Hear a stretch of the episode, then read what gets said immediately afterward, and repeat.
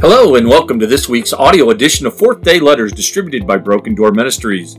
My name is Brian Pusateri, and once again I'm recording my podcast from a campground in Florida. You may hear the sounds of the campground in the background. Okay, let's get on with today's message, which is, Holy Spirit, abide with me forever. The Holy Spirit is the most mysterious person of the Holy Trinity.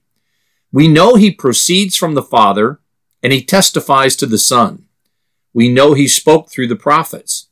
He is co-eternal with the Father and Son. With the Father and Son, he is to be adored and glorified. Despite all of these truths, he is sometimes forgotten and less frequently prayed to. Why? I have written about the Holy Spirit many times before, but I feel compelled to write about him again today. We profess our belief in the Holy Spirit, and we believe that he is one of the three persons in the Holy Trinity. But do we really know him? We believe that he has been at work with the Father and the Son from the beginning of time, and he will be until the completion of the plan of salvation. We cannot know God except through the Holy Spirit. The Holy Spirit reveals God to us. He also reveals Jesus to us. Although the Holy Spirit has revealed the Father and the Son to us, he does not speak of himself. Even though the Holy Spirit is consubstantial with the Father and Son and inseparable from them, he remains an enigma. He is known by many names and titles. This only adds to the mystery and probably causes us some confusion. In addition to being known as the Holy Spirit and the Holy Ghost, Jesus called him the Paraclete. He is also known as the Advocate. Along with these proper names, he is also known as the Spirit of the Promise, the Spirit of Adoption, the Spirit of Christ, the Spirit of the Lord, the Spirit of God, and the Spirit of Glory. We truly only know the Holy Spirit through symbols and through his actions and movements. Symbolically, he has been represented to us through water, oil, fire, clouds, light, the seal, the hand, the finger, and as a dove. Through his movement, the Holy Spirit reveals the Word of God to us. With all of the mystery surrounding the Holy Spirit, why is it important that we try to know him better and try to understand him more fully? To begin with, none of us can say, Jesus is Lord, except by the Holy Spirit. We could not be Christians if it were not for the Holy Spirit. To be in touch with Jesus, the Holy Spirit must first touch us.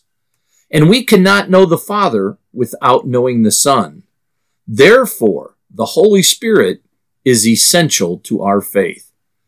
In Matthew twenty-two, verses thirty-seven through thirty-nine, Jesus said, "You shall love the Lord your God with all your heart, with all your soul, and with all your mind."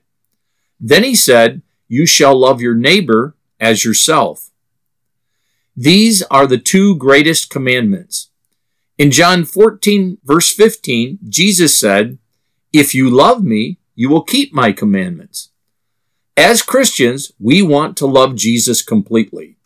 We truly want to abide by these great commandments.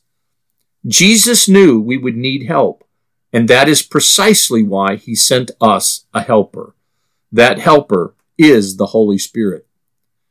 As Christians, we pray to Jesus. We also pray to our Heavenly Father. My question today is this: how often do we pray to the Holy Spirit? Many people have told me they rarely, if ever, pray to the Holy Spirit. Do you? Since the Holy Spirit is essential to our faith, we ought to pray to him. Since the Holy Spirit is our helper, we ought to communicate with him. Do we? Many who read my weekly messages are likely familiar with the Holy Spirit prayer. Some of you may not be. This prayer is a good prayer to memorize. It's on my website today. It goes like this: Come, Holy Spirit, Fill the hearts of us, your faithful, and kindle in us the fire of your love. Send forth your Holy Spirit, and we shall be created, and you shall renew the face of the earth. O God, who by the light of the Holy Spirit did instruct the hearts of the faithful, grant that by that same Holy Spirit we may be truly wise and ever rejoice in his consolations. Through Christ our Lord. Amen. In addition to praying this prayer, I also find it comforting at times to listen to this Taizé song when I'm reflecting on the Holy Spirit.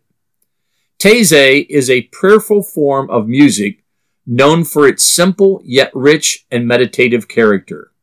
Taizé music often takes the structure of a simple melody that repeats over and over.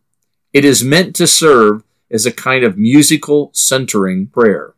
The phrase, "Come, Holy Spirit, send the fire of your love," is known in Latin as Veni Sancte Spiritu, Tui Amoris Ignem Assente. The song Tui Amoris Ignem helps me to focus on the Holy Spirit. I've included it in today's message on the website. I hope you enjoy it and find it helpful too. How we choose to pray to the Holy Spirit will likely be different for each one of us. What matters most is that we do. In addition to revealing the Father and the Son to us, the Holy Spirit comes bearing gifts. Those gifts are wisdom, understanding, counsel, fortitude, knowledge, piety, and fear of the Lord as well. He also brings us these fruits: love, joy, peace, patience, kindness, goodness, faithfulness, gentleness, and self-control. I think we can all agree we need these gifts and fruits in our life. Let's make it a point to pray to the Holy Spirit every day. Now will you please pray with me? Heavenly Father, thank you for the gift of your Holy Spirit. Without him, I would not know you. Without him, I would not know your Son. Without him, I would be a person of no faith. Without him, my life would lack meaning. When I am without words to pray, he prays and intercedes for me. Holy Spirit, abide with me forever. Amen. I am Brian Pusateri. I invite you to visit me at broken door ministries dot com. There you can click on the link to contact me. I love to hear from my listeners. You can also invite me to your church to put on a retreat, or you can purchase my new book, Blessed, Broken, and Scared. Please join me next week for the newest audio edition of Fourth Day Letters. Until next week, remember to be the door, no matter how broken you may be, through which others can enter to encounter Christ. May God's blessings be with you.